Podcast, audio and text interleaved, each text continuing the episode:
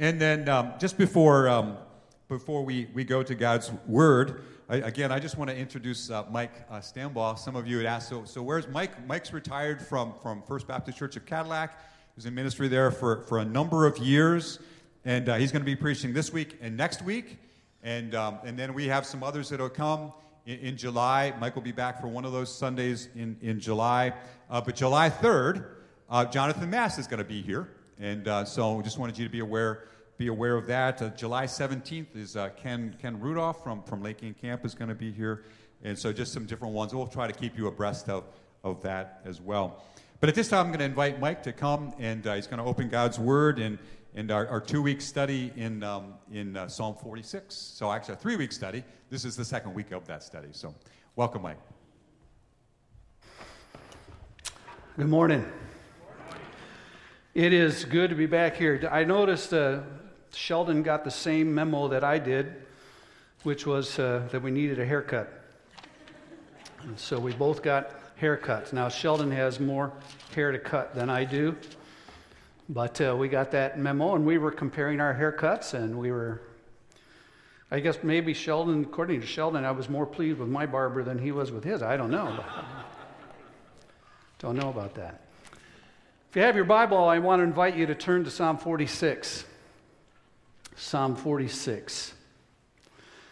And last week we talked about the background of this psalm, the possibility that it came out of a situation from 2 Kings 18 and 19 where King Hezekiah, the king of the southern kingdom, Judah, was being threatened by this powerful Assyrian king, Sennacherib. And. Uh, he had sent a delegation to threaten them, and then he wrote a letter to Hezekiah to threaten him. Hezekiah took that letter, went to the temple, spread it out before the Lord, and by the time he was done praying, Isaiah the prophet had already sent a message back to Hezekiah saying that God had heard his prayer and answered, and that the Assyrians would not be a threat to them. And I believe that out of this, possibly, Either Hezekiah or Isaiah might have penned this psalm and it found its way by the sons of Korah into the psalm hymn book. So I'd like to invite you to stand with me as we read this psalm again. I always love the reading of God's word. Paul said to Timothy in 1 Timothy 4:13, devote yourself to the public reading of scripture. And so there's some value in this. Psalm 46. Let you follow along as I read to you. God is our refuge and strength, a very present help in trouble. Therefore, we will not fear, though the earth gives way, though the mountains be moved into the heart of the sea, though its waters roar and foam, though the mountains tremble at its swelling. Selah. There is a river whose streams make glad the city of God, the holy habitation of the Most High. God is in the midst of her, she shall not be moved. God will help her when morning dawns. The nations rage, the kingdoms totter. He utters his voice, the earth melts. The Lord of hosts is with us, the God of Jacob is our fortress, Selah. Come behold the works of the Lord, how he has brought desolations on the earth. He makes wars cease to the end of the earth. He breaks the bow and shatters the spear. He burns the chariots with fire. Be still and know that I am God. I will be exalted among the nations, I will be exalted in the earth. The Lord of hosts is with us. The God of Jacob is our fortress. Selah. Let's pray together. Father, we thank you for your word. We thank you that it is truth. We thank you that it is relevant. We thank you that it is holy. We thank you that it is right and good and pure. We thank you that it came from the very breath of the Holy Spirit through holy men of God. We thank you that it is without error, that it is not able to lead us in any way astray. And we thank you that it is forever settled in the heavens. So, Lord, may we align our hearts this morning and our minds to your word so that it will be a lamp unto our feet and a light to our path. And we give you praise and glory in Jesus' name. Amen. Amen. Thank you. You may be seated. This psalm is about what you and I can count on from God when we go through times of trouble in our life. I asked you last week if any of you went through trouble, and I think there were five of you that raised your hand. The rest of you need to get out more. We've been in tight places before. It's what the trouble means. And uh, a matter of fact, the word trouble means any kind of tight place, any kind of distress, not caused by disobedience or sin in our life. And we noted last week there are also three sections to this psalm, each ending with that little word Selah, which we believe is some kind of a musical rest, a musical notation to rest, to pause, to contemplate what had been sung. And so this psalm just naturally divides itself into three sections. What we need to know about God when trouble comes into our life. Last week we saw that God is our hope, verses 1 through 3. He, or excuse me, God is our harbor, verses 1 through 3. And we looked at three declarative statements, most of them right out of verse 1, if you remember.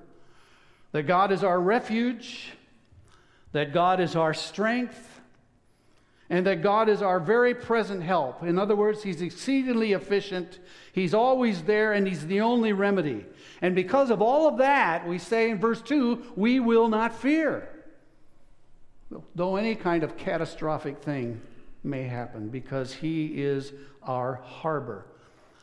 Today, I want us to look at the second section of this, verses 4 through 7, and that is that God is our help. He's our harbor, verses 1 through 3. He is now our help, verses 4 through 7. Let's read verse 4 through 7 again. There is a river whose streams make glad the city of God, the holy habitation of the Most High. God is in the midst of her. She shall not be moved. God will help her when morning dawns. The nations rage, the kingdoms totter. He utters his voice, the earth melts. The Lord of hosts is with us. The God of Jacob is our fortress. So the psalmist here again gives us specific declarations about our God that we must understand and embrace in times of trouble. And the question really is this How do we know when trouble hits that God is our help? Well, there's four reasons that the psalmist gives us in these verses. First of all, we know that God is our help because of his presence in us. God's presence in us. Verse 4 There is a river whose streams make glad the city of God, the holy habitation of the Most High. Now, in a very specific sense, the city of God refers to Jerusalem. It was the capital city of the nation of Israel, and especially the southern kingdom, Judah. And it was a very important city because it was where God's presence was specifically. That's why it's called the city of God. Now, when we say his presence specifically, we're not limiting his presence. We understand that God is omnipresent. We understand that he is in every place, in every point of time. There is no place where God is not. That's hard for us to be able to fathom because we're so limited. We can only be at one place at a time. God doesn't have those kind of, limitations. So we're not limiting God. He simply wanted his people to know that there was a specific place that he had chosen to dwell.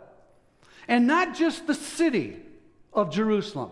But notice more importantly, the temple within the city. He calls it here the holy habitation of the Most High. That word habitation means a residence. There was a place within the city of Jerusalem where God specifically was known to dwell, and it was called the most holy place.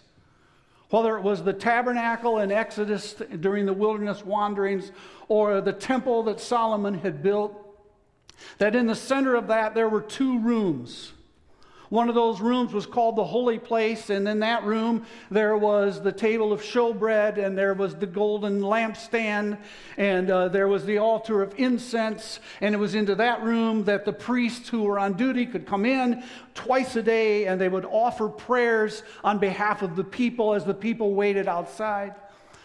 But then there was a veil, there was a curtain, a heavy, thick curtain that divided that room from a second room. And that second room was called the most holy place or the Holy of Holies. And that was the place that had the Ark of the Covenant.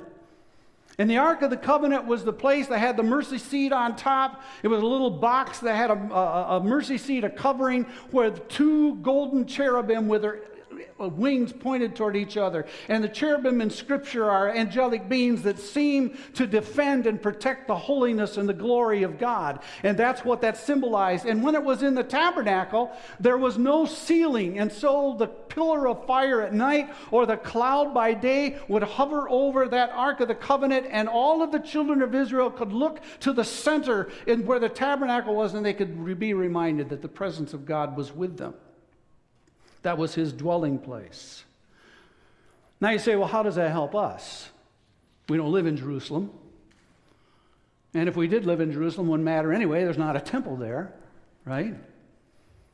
Well, let me give you some good news. God has changed his dwelling place. God has a new dwelling place. He has changed his address. And I don't mean just in heaven. Keep your finger in Psalm chapter 46 and go with me to 1 Corinthians. 1 Corinthians chapter 6. And I want you to see this. 1 Corinthians chapter 6. I love to hear pages turning. You don't hear as many pages turning anymore because people bring their phones, and I can't hear those things. But I love hearing pages turning. 1 Corinthians chapter 6. Notice what he says in verse 19. Paul, writing to the Corinthian church, says, Do you not know? In other words, this is something they should have known. He says, Don't you know that your body is a temple, naos, N A O S is the Greek word, significant. A naos, a temple of the Holy Spirit, where? Within you. Wow, there's a thought. the Holy Spirit is within you, your body whom you have from God. You're not your own. Verse 20, you're bought with a price. Glorify God in your body. Now, I love the fact that words are so important here, and he uses the Greek word naos, naos to describe this temple. There were two words for temple. One was hieron, and the other was naos. Hieron referred to the whole temple complex. But when he used the words naos, he is referring specifically to that most holy place where the presence of God would dwell. Do you know what? This is an amazing thing. Think about this. That when, when they had the tabernacle, that the pillar of fire by night hovered over that most holy place, and the cloud by day hovered over that most holy place when they were stationary. If they were moving, then it would go out in front. God would go out in front. That pillar of fire and that cloud by day has now moved to inside you and I, if you know Christ. That is an amazing thought, is it not?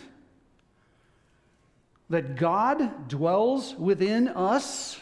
We are now, get this, church, we are now the holy habitation of God. That was the promise that Jesus made the night before he was crucified to his disciples in John 14, verses 16 and 17. And you can see it up here. It says this I will ask the Father, and he will give you another helper, capital H to be with you forever, even the Spirit, capital S, of truth. So he's talking about the Holy Spirit, who's the helper, whom the world cannot receive because it neither sees him nor knows him. You know him. Now get this, for he dwells with you and will be what? What's it say? In you. In you. What does that mean? That means that there is no place there is no situation, there is no circumstance, there is no time that you're ever in or ever will be in that God is not there. He's always there. And it isn't just that His presence is with us, it's that He is in us. See, He will always be our help because He's always there. That's one of his names. I don't know if you know that or not. In the book of Ezekiel, chapters 40 through 48, Ezekiel has a vision of the coming temple that will be established in the millennial reign of Christ. And at the very end, In Ezekiel 48, the very last verse, verse 35, it says this The circumference of the city shall be 18,000 cubits, and the name of the city from that time on shall be The Lord is there, or literally in the Hebrew, it is Yahweh Shammah. Yahweh meaning Lord, and Shema meaning there. So you have Yahweh Shema, the Lord is there. God is our help because of his presence in us, and because of his presence in us, he is always there. That is comforting. Very comforting. I don't know if you realize it this week or not, you didn't go anywhere without taking God with you. Did you know that if you're a true believer? You didn't go anywhere without taking him with you. As a matter of fact, uh, if you want to, just for a second, it just came to me, and I have to be careful with these thoughts that just come to me. But go over to Psalm 139 for just a second. Keep your finger in Psalm 46. We'll be back. Listen to what David said in Psalm 139, beginning in verse 7. Where shall I go from your spirit? Now, I don't think David is saying that because he's trying to get away from God. He's just saying, look, where, where, where, where do I go where God isn't? Where shall I go from your spirit? Or where shall I flee from your presence? Now, get this, verse 8, watch this now. If I ascend to heaven, you are there. If I make my bed in Sheol, the grave, you are there. If I take the wings of the morning and dwell in the uttermost parts of the sea, even there, how about that? There, there, there, Yahweh Shema. The God who is always what? There. He's always there. So God is our help because of his presence in us. Secondly, God is also our help in times of trouble because of his protection over us.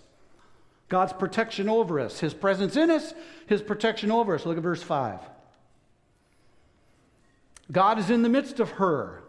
Speaking of Jerusalem, female pronouns here used to describe Jerusalem. God is in the midst of her. She, Jerusalem, shall not be moved. God will help her when morning dawns.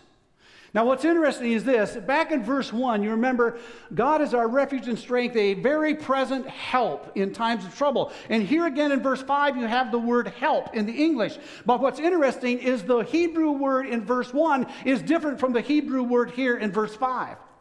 Back in verse 1, the word help there meant aid or remedy. God will come to our aid. He's our remedy. We talked about that last week. Here, the word help is a much stronger word, and it means that He is uh, uh, our protector. He surrounds us with protection.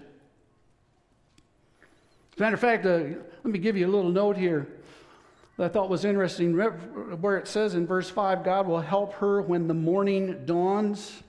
This is one of the reasons why I believe that the background to this, ver- to this psalm is that incident in 2 Kings 18 and 19, because it was very interesting. Do you remember that when the Assyrians had surrounded the city of Jerusalem, that God sent out an angel, one angel, that's how powerful an angel. He sent out one angel and killed 185,000 Assyrian soldiers in one night. And verse 35 of 2 Kings 18 says this that when the people, when the people arose early in the morning, behold, all those dead bodies. And notice what it says here God will help her when the morning dawned. That, that's early in the morning, all right?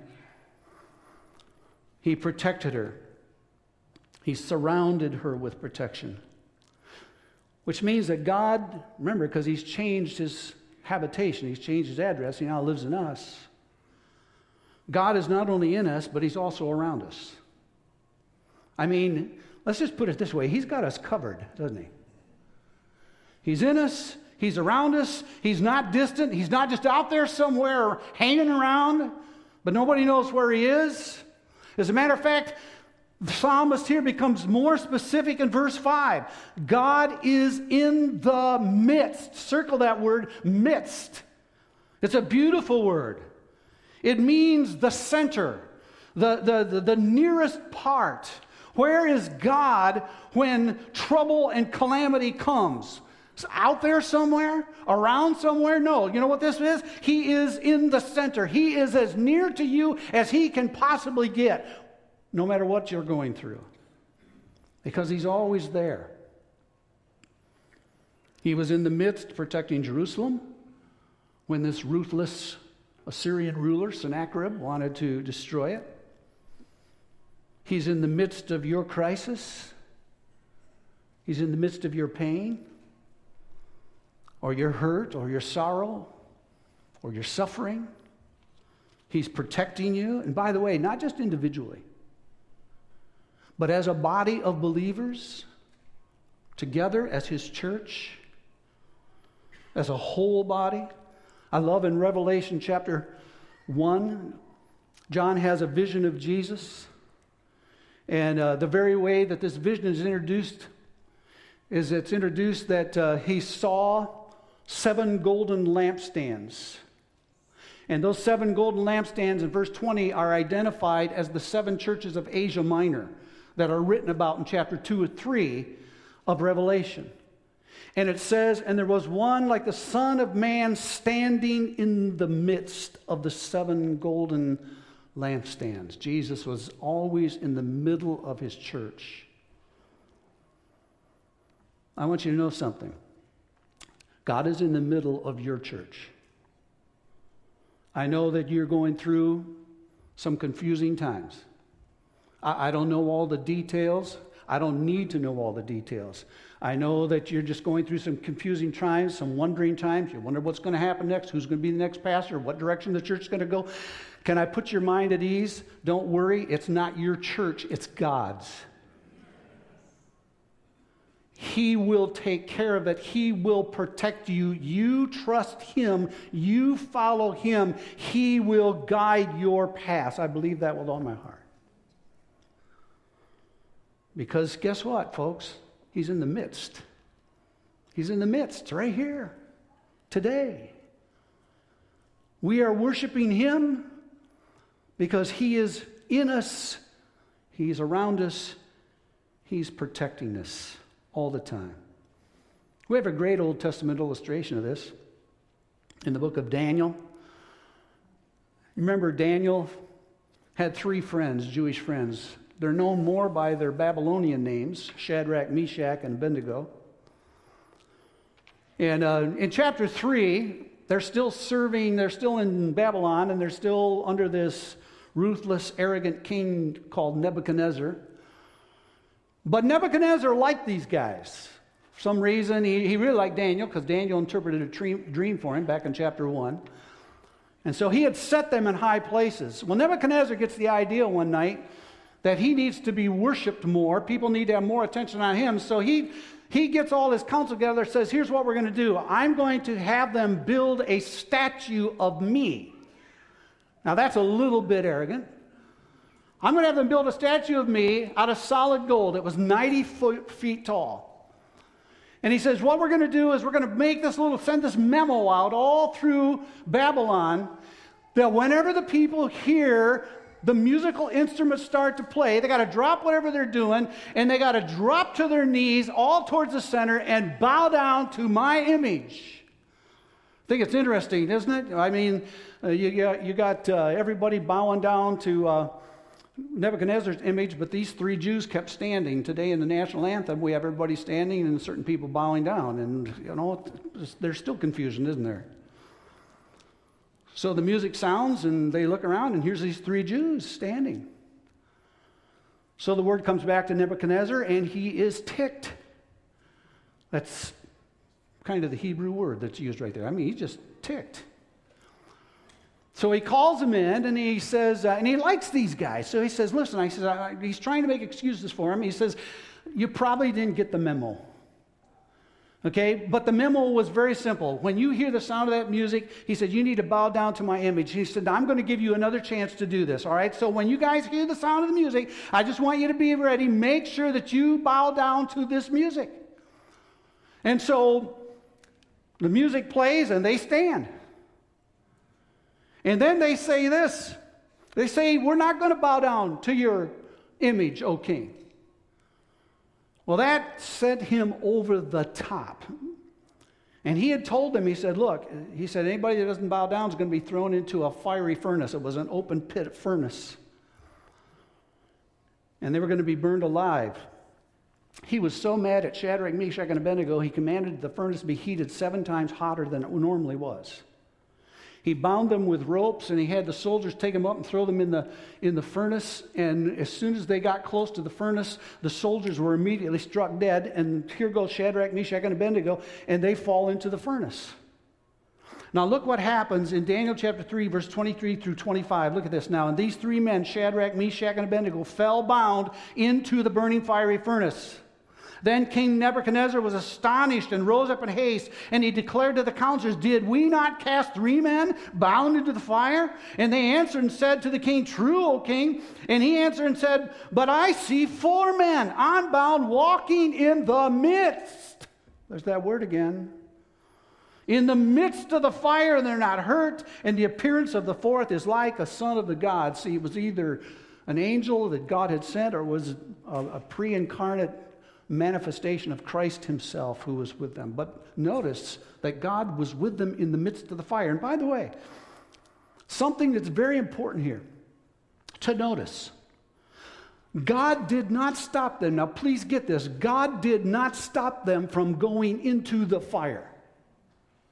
God could have stopped them from going into the fire. God could have killed the soldiers before they got to the fire. God could have struck Nebuchadnezzar dead. All those things could have happened, but God didn't. He didn't stop them from having to go through the fire, but He protected them while they were in the fire. God is in the midst of whatever you go through.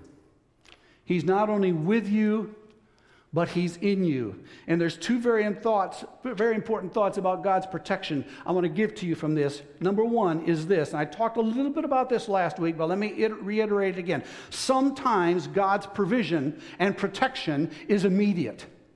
Sometimes he will protect and deliver us right now from whatever present trouble we are in. But the second truth is this is that God's protection is always ultimate. And what I mean by that is he will ultimately always deliver, always protect. Daniel's, that was the friend of Daniel's three position. Uh, that was the position of Daniel's three friends, as a matter of fact. You know, when they stood before Nebuchadnezzar and said, We're not going to bow down, they didn't know if God was going to immediately protect them or not, but they knew he ultimately would protect them. Look at what they said to King Nebuchadnezzar in chapter 3 again, backing up a few verses, verses 17 and 18. It's right up here.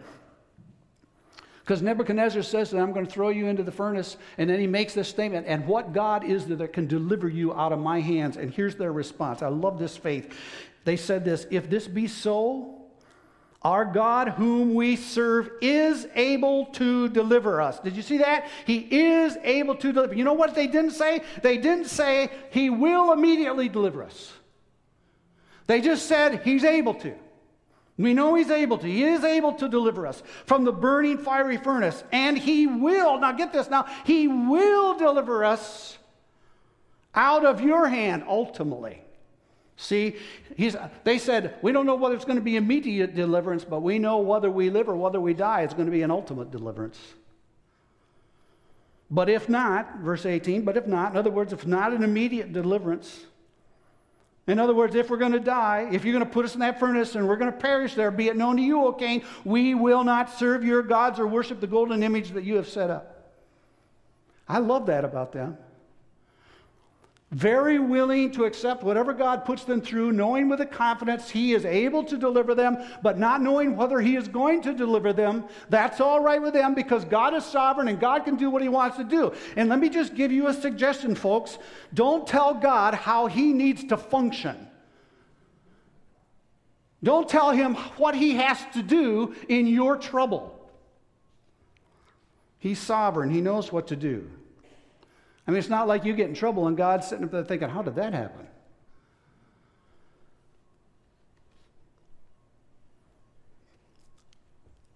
We don't tell God how to function. We don't treat God like a genie that if you rub him the right way, you get what you want. There were times in the Bible when God did deliver and he delivered immediately, and there were times in the Bible when God didn't. But you know what? One thing is true in each of those cases, and it's true in your case as well. There is never a time in the Bible when God did not be with the people he was protecting. There's never a time when you're out of his protective care. He's our help in time of trouble because of his protection over us. He's a help in time of trouble because of his presence in us. Thirdly, he is a help in times of trouble because of his power for us. God's power for us. Look at verse 6 and 7. The nations rage, the kingdoms totter, he utters his voice, the earth melts. The Lord of hosts is with us. Please underline that first part in verse 7 in your Bibles. The Lord of hosts is with us. You know, the names of God are very important for us to understand. There, there's, there's confidence in knowing his name. There's comforts in knowing his name. And when I say his names, he's got many names, not just God, all right? But there's so much confidence in knowing and calling upon the names of the Lord. Matter of fact, Solomon wrote in Proverbs chapter 18, verse 10, he said, The name of the Lord is a strong tower. The righteous man runs into it and is safe. One of God's names is what we see right here in this phrase in verse 7 the Lord of hosts.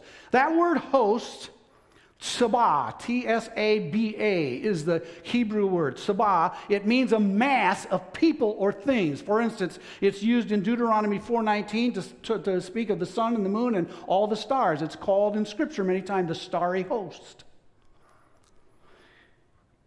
It really is a military word that has both an earthly and a heavenly connotation. The earthly connotation, when host is used, usually refers to the armies of Israel. The psalmist said in Psalms 44 9, speaking to God because he felt God's, he felt God's absence from them, he says, You have regarded us and disgraced us, or excuse me, you have rejected us and disgraced us, and have not gone out with our armies. Tsaba, same word. From a heavenly perspective, that word refers to all the multitudes of angels that are at God's command. Psalmist David said in Psalm 103, verse 20 and 21, Bless the Lord, O you his angels, you mighty ones who do his word, obeying the voice of the uh, obeying the voice of his word. Bless the Lord, all his hosts. There it is again, Tsaba. His ministers who do his will. I don't know if you realize this or not, but God has hosts of powerful beings called angels that he uses to protect us every day. We have another great example of that in the Old Testament in 2 Kings chapter 6. You got the prophet Elisha. And at that time, the king of Syria was a man named Ben Hadad, and he was warring against the king of Israel, who we think at that time was Jehoram. And so Ben Hadad was planning these little raids on Israel. Just these little raids. He'd try to, he'd come over here and he'd want to raid this place. Then he'd come over here and try to raid this place and all this. So he'd meet with his council and say, well, you know, tomorrow we're going to go raid here. And then the next day we're going to go raid here. Well, the problem is that the Holy Spirit would come to Elijah and say, hey, Elisha, uh, they're going to be over here tomorrow. Tell the king. So Elisha would go tell the king. He'd say, yeah, don't go there. Or put your armies over here. And so every time that Ben Hadad set his army somewhere, they, the Israelites weren't there. So he calls a meeting of his top counselors and he says, What is going on here? Which one of you is against me? Who's the spy? And finally, the counselors, they, they knew who Elisha was, the prophet. They said, It's none of us, it's Elisha, the prophet. He knows what you think when you're in your bedroom by yourself. And he tells the king of Israel. So here's what Ben Hadad does. He sends his whole, whole army. Instead of going to get the Israelites, he sends his whole army to the city of Dothan to get Elisha. So here's Elisha. He wakes up one morning, him and his uh, him and his servant, and his servant went outside maybe to get some water or whatever. He walks outside and he looks around, and the whole city of Dothan is absolutely surrounded by all of Ben Hadad's army from Syria. He comes in, and here's Elisha just sitting at the table, probably having a nice cup of coffee, just enjoying the morning, reading the paper, and he gets this bad news from his servant says, They've surrounded the city. What are we going to do? I love Elisha's response. Look at this 2 Kings 6 16 and 17. He said, Do not be afraid. For those who are with us are more than those who are with them. Now, I bet you at that point, this servant just had to pause and say, Did I miss something? He might have gone over to the window again to look out and say, Okay, where, where, where are our guys? Because I don't see them. I, I, only, I only see uh, the enemy. So then, verse 17, Elisha prays and he said, Oh Lord, please open his eyes that he may see. So the Lord opened the eyes of the young man, and he saw, and behold, the mountains were full of horses and chariots of fire all around Elisha. God had sent a whole angelic host. He couldn't see them. But Elisha knew they were there and God had sent them. They were surrounded all around. You know, see, that, that's what it means in God's name, the Lord of hosts, that at his command, he has just thousands upon thousands, countless, innumerable number of angels that he can send to help his people. I will guarantee you, for most all of you sitting in this room, that at some time, without you ever knowing it, God has sent angels to help you with something. You just didn't see them. See, that title, Lord of Hosts, folks, means the, that, that, that God is the sovereign ruler king over all the armies of the angels. The Lord of hosts, who reigns above all and over all, is ready and able to intervene, not just for Israel, but also on our behalf. He is able to give us help in times of trouble because of His great power. You know, He doesn't need to use angels. I mean, God could get us out of trouble by Himself. He's powerful enough to do that. But there are many times when He uses angels as an extension of His power. Now, I know some of you are sitting there thinking, well, look, if God is so powerful, why doesn't He just protect us from trouble in the first place? I mean, if he's so powerful, why didn't he just not allow us, allow the trouble to surround us, uh, uh, allow the trouble in his life? Why, why does he do that? I think one of the things that we really misunderstand in life because we are luxury people is we don't understand the benefits of trouble. We don't understand the benefits of trials. We don't understand the benefits of suffering. You know what one of the benefits of trouble is? Is it will either strengthen our faith or it will reveal how weak our faith is, or it will reveal that we have no faith. And it's good to know.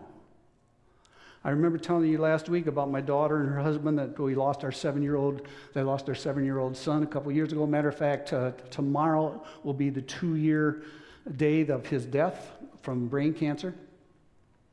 And I remember when they first got the diagnosis, and my daughter Katie called me and she said she's crying, and she says, Dad, and you know what she was crying about was very interesting. She says, Dad, what if I lose my faith? What if Josh loses his faith? And I said to her, I said, honey, you can't lose what you don't have. I said, you, you, this will not cause you to lose faith unless you don't have faith. I said, This will reveal to you where your faith is at, and it will cause your faith to become stronger. And that's exactly what God has done through this whole thing over the last two years. That's what trouble does for us. That's what trouble does for us. It's one thing to say we believe that God is all powerful, it's another thing to live that when we encounter situations that are beyond our ability to handle. And I want to tell you something. Do you know how you build faith? You don't build faith by being in situations that you can handle. You build faith by being in situations that are beyond your ability to handle, so you go to the one who can handle them. That's how you build faith. So, how do we know that God is our help in time of trouble? We know it because of his power for us. Now, honest to goodness, that's where the sermon was supposed to end. And uh, the problem is, as I kept going over Psalm 46 this week, I added one more point. So we know that God is our help in time of trouble because of his presence in us, because of his protection over us, because of power for us, and now finally this, because of his promise to us. Look at the very end of verse 7. The God of Jacob is our fortress. You know, I almost went right over the top of that. I'm sitting there thinking about that this week, and I begin to ask myself this question why did he, why did he say here the God of Jacob? I don't know if you noticed that or not, but uh, it caught my attention. Why did he say the God of Jacob? Why didn't he say the God of Israel is our fortress? Because you remember in Genesis 32 28 that Jacob was wrestling with God, with the angel of the Lord, and the angel of the Lord uh, had to put his hip out of socket and, and he wanted to leave, and Jacob wouldn't let him go. He said, I will not let you go until you bless me. And so the Lord says, All right, I'll bless you. I'm going to change your name from Jacob to Israel. Remember that?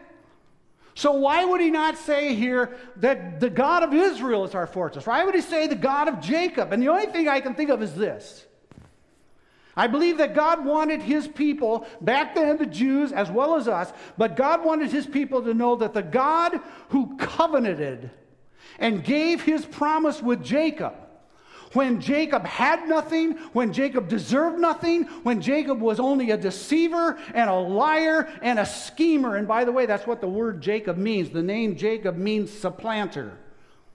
One who takes the place of another by scheming. Remember, he did that? He schemed his brother Esau out of his birthright by tricking his father, making him think that he was Esau.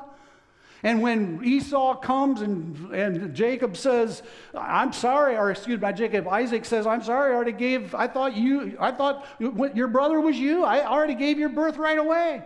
And Esau says this in Genesis 27 36. He says, Is he not rightly named Jacob? For he has cheated me. He's a cheat. See, I think God left Jacob in there because he wanted his people to know, and he wants us to know, that he was as faithful to his promises to Jacob, even with Jacob's track record, as he was to Abraham and to Isaac. Now, you know what that means for us? That means for us, beloved, this that even in times of our failure, how many in you, how many in here have ever failed? Okay, for those of you that didn't raise your hand, you just did. Even in our times of failure, when we disappoint God, when we don't live as we should, when we don't walk worthy of the calling to which we've been called, Ephesians 4 1, God is still our fortress. The one who will help us. Why? Because of us? No, because of Him because he is faithful. Paul said to Timothy in 2 Timothy 2:13, if we are faithless, he remains what? Faithful. Why? Because he can't deny himself. It's who he is. And he's given us promises. They're just like the promises he made to Abraham, Isaac, and Jacob. And those promises are not made, they're not based upon our behavior, they're based upon his character. They're based upon Him. Hebrews 13, 5 is one of those I will never leave you nor forsake you. How about Philippians 1 6, where he says, uh, being confident of this very thing, that he who began a good work in you will perform it. Who began the good work in you? God did. He's the one that will bring it to completion. Or in Jude, verse 24, another one of those promises where he says, Now to him who is able to keep us from stumbling and to present us faultless. Who keeps us from stumbling? Who keeps our salvation? We don't do it. Listen, I'll tell you right now if salvation is dependent upon me to keep, I will certainly lose it. We'll lose it. The bottom line is now unto him who is able to keep us from stumbling and to present us faultless before the only wise God. Only God can do that. Only God can do that. And my friend, because of that, we can say, middle of verse 5, God will help us. Amen? He'll help us. He's our harbor. He's our refuge, our strength, our very present help. He is our help through His presence in us, His protection over us, His power for us, His promises to us. And next week we'll finish with God is our hope. You see some challenging questions that I left for you there on your outline. I just want you to meditate on them this week that kind of relate to what we've been talking about today. Well, the Lord is good, isn't He? Let's pray together. Father, we thank you for your word. Thank you for the promises. Thank you for the truth. Oh, my goodness, Father, we are so grateful you're in us. It's just mind boggling how you could live in this body through the person of the Holy Spirit. We're so grateful, Lord, for your protection over us. You watch out for us in ways that we aren't even aware of. You guard us from things that have, could have happened to us, but they didn't because you were there surrounding us as a shield. We thank you for your power for us that enables us to live to your glory. We thank you for the promises, Lord, that are not based upon our flimsy behavior, but are rooted and grounded upon your flawless character. And we give you praise because these are the truths of your word written in our hearts by your Spirit. And we thank you in Jesus' name. Amen. Amen. Amen.